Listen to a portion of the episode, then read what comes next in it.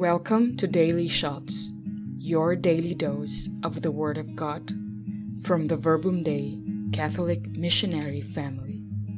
If you only knew how I long to be near you, if you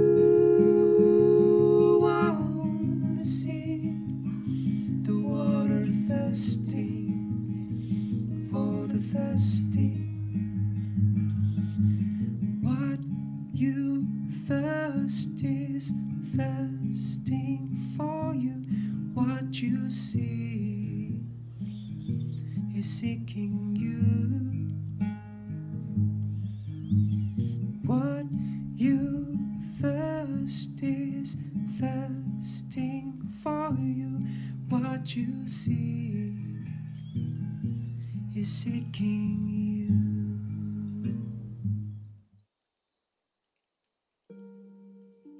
Today is Thursday, seventh of May, the fourth week of Easter, and today's reading from the Gospel of John thirteen, verses sixteen to twenty.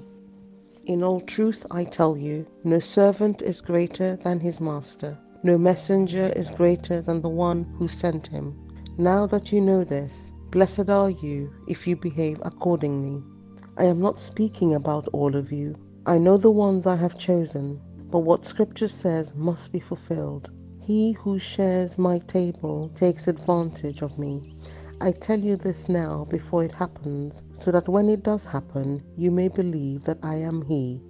In all truth I tell you, whoever welcomes the one I send welcomes me, and whoever welcomes me welcomes the one who sent me.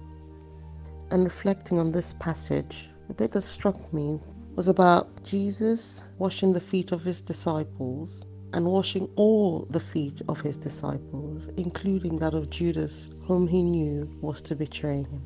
He did not exclude him from this act of love. And what a demonstration of the generosity of Jesus' love, the generosity of God's love for us. And he sets a new standard of loving. And he says in Matthew five, forty-three to forty-eight, "But I say this to you, love your enemies and pray for those who persecute you, so that you may be children of your Father in heaven. For he causes his sun to rise on the bad as well as the good, and send in rain to fall on the upright and the wicked alike." A generous God, a God whose focus is always on our potential for good, on our potential to do good, to live good, to live up to what we were created to be, created to be in the image and likeness of God, and that he always sees us in that light and always gives us an opportunity to live up to that expectation. And how have we heeded the call to serve during this challenging time of the pandemic? How have we been, like Jesus, washing the feet of his apostles? How have we risen to this challenge of serving in this time of the pandemic? How have we responded to the call to love those whom we may find challenging, or who may have betrayed our trust, or those who we find very difficult to love? And again, reflecting on this passage, another thing that struck me was from verse seventeen to eighteen, "He who shares my table takes advantage of me," or in another scripture it says, "has lifted up his heel against me." And thinking about this and thinking, you know, it's very well and good for me to point to Judas, but I too have been a Judas sometimes, when I have turned my back on Jesus, when I I think, okay, Jesus, I've prayed for this thing or that thing, and feel that you haven't answered my prayer in the manner which I am expecting. And I, I throw a tantrum and I turn my back. I think, how does that make me any different from him, from Judas? Or finding myself in the same place again and again, having asked for forgiveness from Jesus, from the Father, so many times.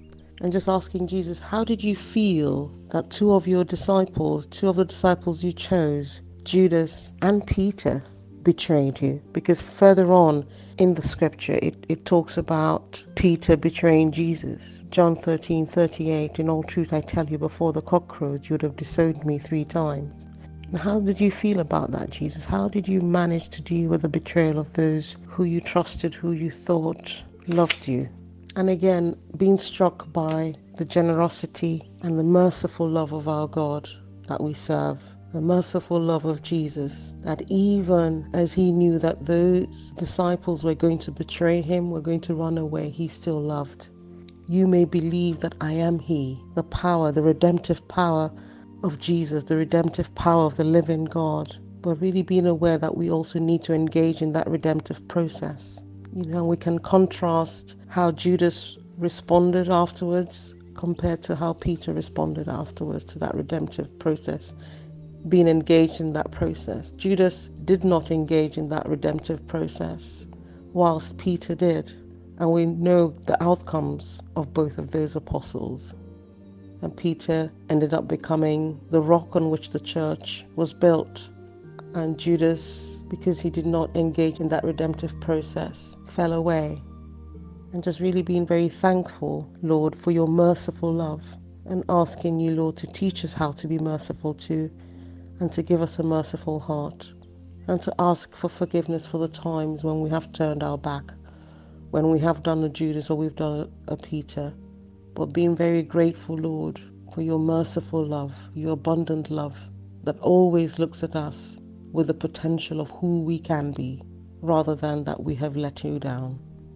So in this time of prayer, let us engage with this merciful, wonderful God that we serve, a wonderful love of Jesus.